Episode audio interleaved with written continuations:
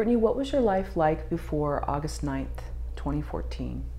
Before August 9th, I was still in undergrad. So, school, work, I worked up to two jobs all throughout undergrad. Um, worked for a nursing agency back at home, and I also worked like retail, and I was a waitress. I was still, you know, mothering my daughter and traveling. Um, I traveled abroad with, you know, someone who I was with at the time. I traveled across the country a lot. It was very, it was not as stressful. I also did not have anxiety the way that I have anxiety now. It was a completely different life, it feels like. Okay, so then the day of August 9th, or the really be probably August 10th, when is when you found out? I I found out August 9th. I was actually out of town. I was in New York with some friends, and I was scrolling through Facebook, and I first saw it on Facebook. A friend of mine from college was he made a status, and he said um, the police just shot and killed a kid, and he's still in the middle of the street. I'm like, no, this just doesn't seem right. So then I go to Twitter. Twitter, it's like more of a big deal. People are like taking photos, and I kept seeing uh, the Pharaoh being retweeted on my timeline, who is the person who knew Mike Brown, and they shot him in front of his apartment. And that's when I really was like, wow, this is not a joke. Like, this is like real. And they had a body picture of a body just floating down my timeline. And from that moment, I was just glued to my phone, completely sucked out of my element. I was not enjoying myself anymore. I was just completely glued to my phone for the rest of my trip. Um, I, all night, I just kept kept scrolling through Twitter.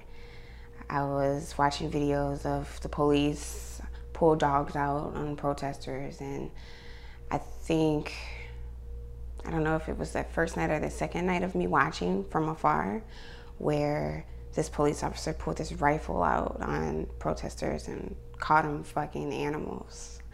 And I was like, I gotta get home, like immediately. So um, I think the people who I was traveling with kind of knew that I was kind of out of my element, you know? I couldn't really enjoy myself. I had knots in my stomach the whole time. I kept touching base with folks back at home.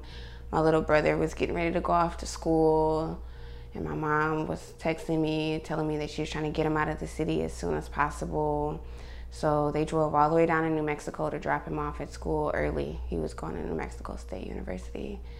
It was just a very hard time for the city and for people in the city who were watching what was happening, like in our backyard, you know? Because people say Ferguson on TV, like that's how we nationally have come to know St. Louis by Ferguson, but that's St. Louis, you know? Um, and the entire city was was moved one way or another by what had happened when Mike Brown was murdered, left laying in the street, did not call an ambulance, you know, and then the uprising occurred, it had an impact on everyone. How far from where you live was his body found? At that time, I was living in South St. Louis. It's about a 20 minute drive. Okay, so Yeah. pretty close. Yeah, it's not very far at all. And you have a brother that's around his age? Mm-hmm. So, so My brother is now 21. hmm, At the time, I think they were the same age. Right. Yeah. So I know, I, I'm not sure if it was you had, who had said this in a prior interview, but somebody did that it was really not a protest at first. It was going to become a gathering. Yeah. People were going to go out there and, and maybe hold a vigil, Mm-hmm. something like that. But at what point did these gatherings become actual protest and you turn your life over basically to this? I would say when when folks gathered together, when the night had happened, it was the police response that sparked an uprising.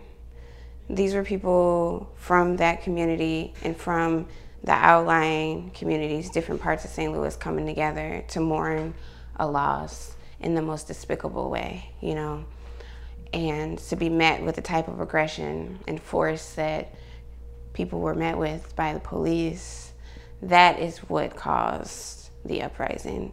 It was um, people in positions of power treating civilians um, like we like literally like we were animals um, making people walk in circles and talking to people like they had no right to feel grief. They had no right to mourn. So it was supposed to be a vigil. It was supposed to be people getting together to hold space for mike brown but being met with dogs tear gas i mean mace and rifles and riot gear that made it what it was. And prior to August 9th, 2014, just just quickly, what was your life like going to the store? Was it did you feel as as persecuted as the way you see in this um, footage of either the night after the shooting or, or other going to the store. So so what is your life like just driving, just being? Oh, How, do you feel watched? Do you feel like you're scrutinized? In St. Louis, always mm-hmm. those like the way that I feel being a black woman now has it didn't just happen after August 9th. Whether it was driving or whether it was me existing in predominantly white spaces, um, whether it was me walking into a store, I've always been aware of my blackness and in some cases how my blackness intersects with my womanness when I go into certain spaces. Very aware of it. I think most black people are, you know, because we have to be. So I think after August 9th in St. Louis, tensions, racial tension has always it's always been in St. Louis, but it heightened to the point to where people became a little bit more blatant. You know, they want they want you to know where they stand, what they believe in. It makes the tension uh, a lot lot more thick, thicker. You know, um, but nothing really changed about my experience except I might rub a lot of people a little bit. Uh, I, I rub them the wrong way now because I'm more public and open about how I feel as far as my politics are concerned. And it's just one of those types of things where people, they don't agree with you, they want you to know that they don't agree with you. They want you to feel like you're wrong and they're right and why, you know. But that's really it. I was just reading an article yesterday and it was about when you decide to take your life to a different spot that's different from how everybody else is going, mm-hmm. it challenges people. Oh, yeah. And maybe people that you think would embrace you actually feel either threatened or maybe even envious because yeah. you're doing something that they secretly wish they could. It's been, as far as my relationships with people, I've had people distance themselves from me, not wanting to be associated. I've had people silently agree with what I'm saying. You know, people say, I can't really say those things. I can't really make those statements. But every time you do inside, I'm like, yeah, you know, and I'm like, well, you know, it just comes, it comes with the territory, you know. Um, I don't really dwell on the fact that there are people who are envious of this kind of work. I don't understand that. I don't know what is there to be envious about. Um, it's just doing the work. It's so much for everybody to do, you know. So I don't, I don't really dwell on that. What I what I prioritize is Black people. What I prioritize is doing the work however I can do it and focusing on what I'm capable of doing, staying in my lane. Um, that's all I can really do. It shows you in the film at various points saying you're either here with us on mm-hmm. the front line or mm-hmm. just go home, mm-hmm. basically. Yeah. Mm-hmm. A lot of people would come and spec spectate. Is that a word? like they would like want to like they're spectators. They would want to mm-hmm. like uh, watch, see what would happen, and it's like no, you like things can go from zero to sixty very quickly as far as the rest are concerned, as far as being attacked by the cops, being tear gassed and maced, I don't like feeling responsible when folks come out to actions and then they get hurt or they get arrested and they weren't planned to. So if I put a call out and I let everybody know it's a red action, meaning that the chances of being arrested are very, very high, do not come, and you come anyway just to watch, that's this is not this isn't a football game. This isn't, you know, we're not playing recreational sports. This is organized civil disobedience. And you are either participating in it or you're not, you know. So the spectators, when they come to things like that, um, I just don't think it's the right place or the right time for it. I do feel responsible when folks come to stuff and they didn't want to get arrested but they're there, especially if I organized it, because then I feel like I wasn't clear enough about my action. You know, I wasn't clear enough about the risk. And I just, I don't like putting people in those types of positions. So I'm sure everybody knows what they're getting themselves into when they make the choice to show up. But still, it's just one of those things that you don't just stand around and to, to just watch, you know? Um, so I do like for people to show up if they're gonna be active, if they're gonna take a risk, if they're gonna, you know, participate in civil disobedience. It just gets very stressful when people are there to watch, unless they're legal observers or unless they're documenting. I just don't think it's really appropriate because it's work. Like it's we're doing the work, you know. Speaking of a football game or, or sports game, why do you think people are so, some people are offended by the hands up statement? I don't know why. Who people are offended by that? Well, the the weren't the football. And forgive me, I'm not a football fan, but weren't the St. Louis? Uh, there were four football players who decided to, in in solidarity, do the hands up. I feel like the people who are offended by that were the same people who are totally against the movement in general. You know, there are people who are offended by people who say Black Lives Matter, by people who wear pins that say that, by people who don't believe Mike Brown should be dead right now. There are people offended by that. They're offended by the truth. They're out to protect their own white supremacy beliefs and their privilege. Those type of people, those are like bottom right. I don't pay them any attention. So, um, yeah people are offended by things that make them feel uncomfortable. They're not able or they're not ready yet to face the realities of what black people experience globally. Of course, when someone makes a bold statement like hands up or Black Lives Matter, they're gonna feel like all lives matter, you know. Or Mike Brown deserved, he shouldn't have been a criminal, he shouldn't have did this, didn't shouldn't have done that. But we all know. Do you think they feel guilty? Mm, I don't think.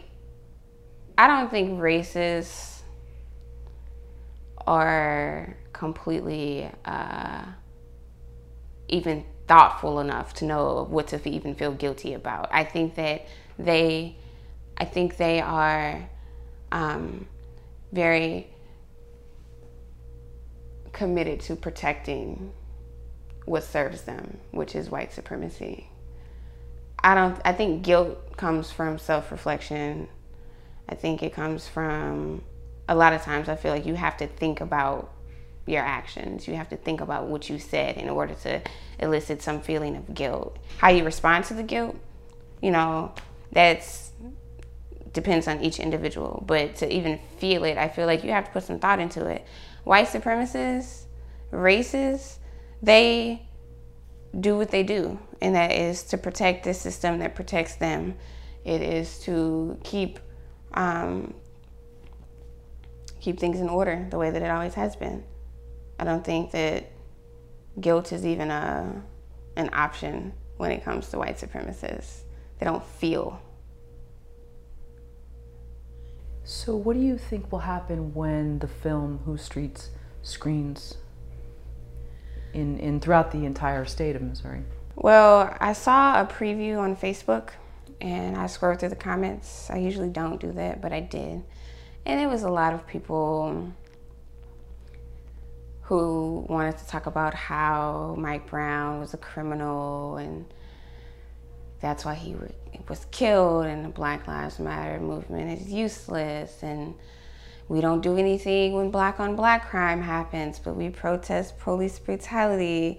The same things that people always do to try to invalidate the movement and try to invalidate why the uprising occurred and why uprisings have been occurring nationwide. I feel like it's going to be the same thing. It's going to be people wanting to invalidate what is true with their reasons for why black life should be deemed as worthless. You know, I expect that. I expect a lot of pushback. I expect people to be uncomfortable.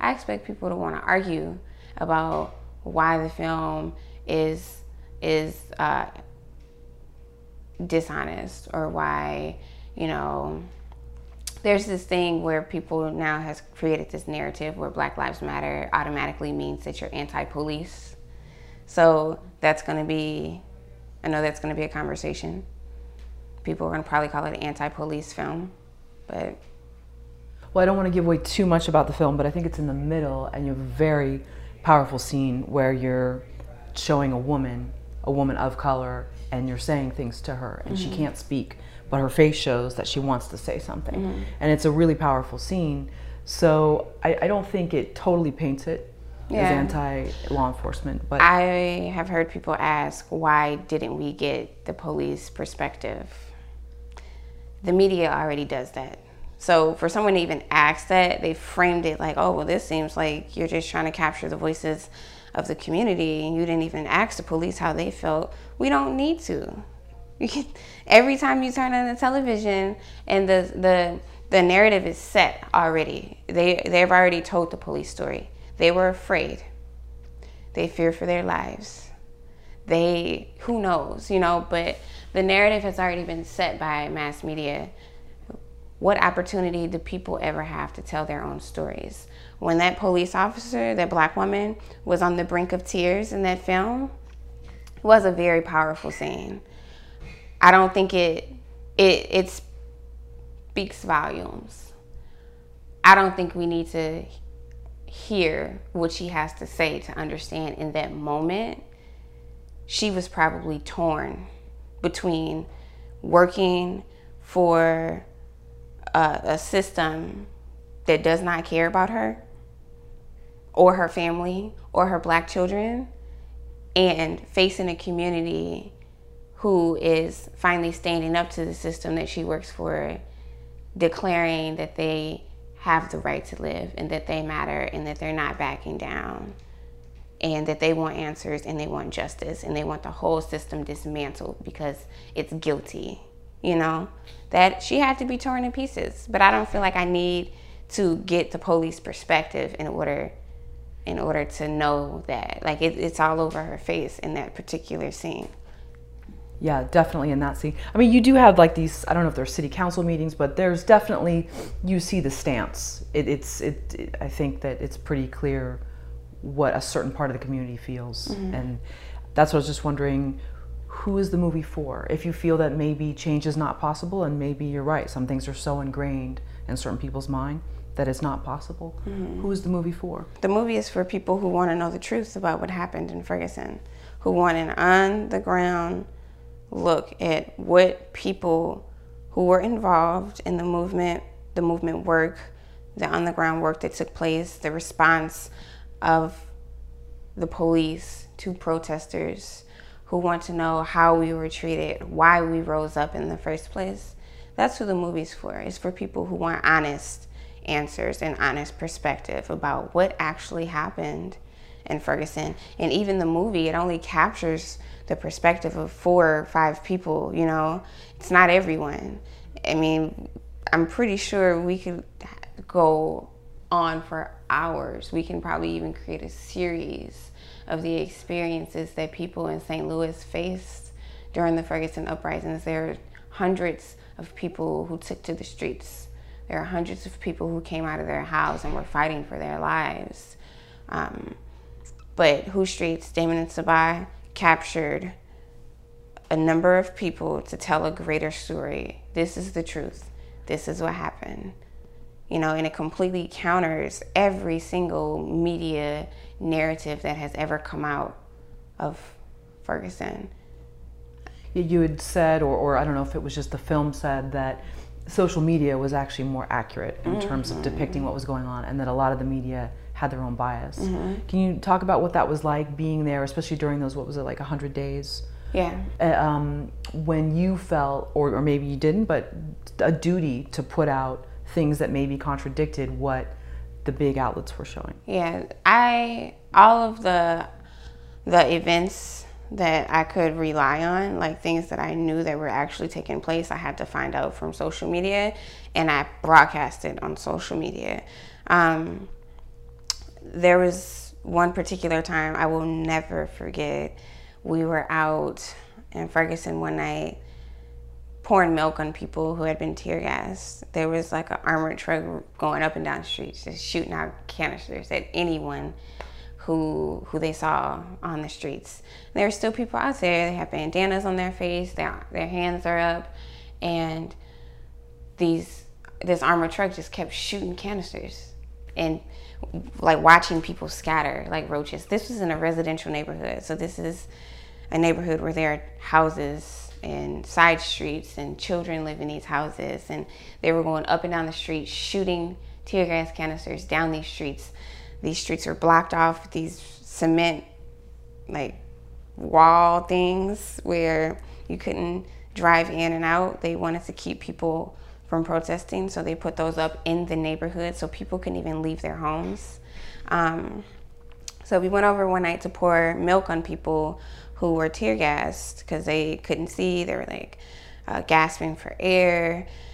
That night, as we were doing that, a truck turned the corner, an armored truck, and I can't remember if they were shooting out tear gas or rubber bullets. I can't remember. All I know is that when we saw that, it was myself and maybe four or five others.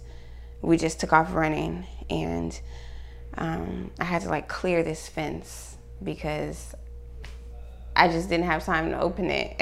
so we're running super fast. I clear this fence, and we're in this backyard of who knows. I don't know whose home it was, but we're like face down in the grass in this backyard while this armored truck drives down um, the back street behind the house of the yard we're laying in. And the police is on the, the mic, and the police is a white guy. He's like, Get the fuck home, leave the fucking neighborhood. He like that. And then the light shines on us and then we hear more tear gas canisters and then at some point we get up and we go to the car and we're in the car i'm scrolling through through twitter and uh, don lemon is on tv reporting that everything's peaceful that night in ferguson you know that's why we have to tweet that's why we have to put everything on social media because while don lemon is down the block saying everything is peaceful tonight because of the curfew because of Ron Johnson, things are nice tonight in Ferguson.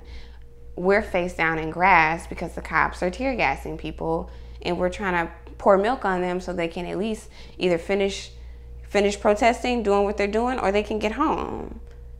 So those are the kind of contradictions that occur that occurred every single day. Lastly, I know we have to wrap up, unfortunately, but advice for anyone, whether it's a woman, a mother, who wants to turn their life over, that they have no other choice, that they can't just lead a normal life like they had maybe before. Mm-hmm. Things have changed for them. Whatever the cause is, what's your advice to them on day to day life, dealing with anxiety? Mm-hmm. You got to take care of yourself. This work is for the long haul. You know, I don't think I'm I know I'm not gonna see freedom. I don't know if my daughter's gonna see it, but it's a it's a fight. You know, we're in it for the long run. If you want to commit your life to doing this type of work, you got to take care of yourself. You got to love on your family. You have to understand that you're doing your part and that you can't you can't do everything. You can't you don't want to self-sacrifice for for the sake of the movement, you know, because you need to be here. You know, you need to be present. People are depending on you, and um, you have to prioritize, and you have to really think about what, how you want to be impactful to this work, how you want your commitment to Black and Brown people to look. Um, and then you you act, but along the way you have to have to take care of yourself daily, um, knowing when to step back, knowing when to step up, knowing that you don't have to take on everything. Um, I wish I would have known that early on, and I didn't. I had to learn that. I was 10 toes down, all the way in, you know, and it came with a sacrifice, a huge sacrifice. So I would say there's plenty of work to do. Plenty, and it will be for a long time. So if you're going if you're going to get into it, just make sure that you take care of yourself along the way. Yeah.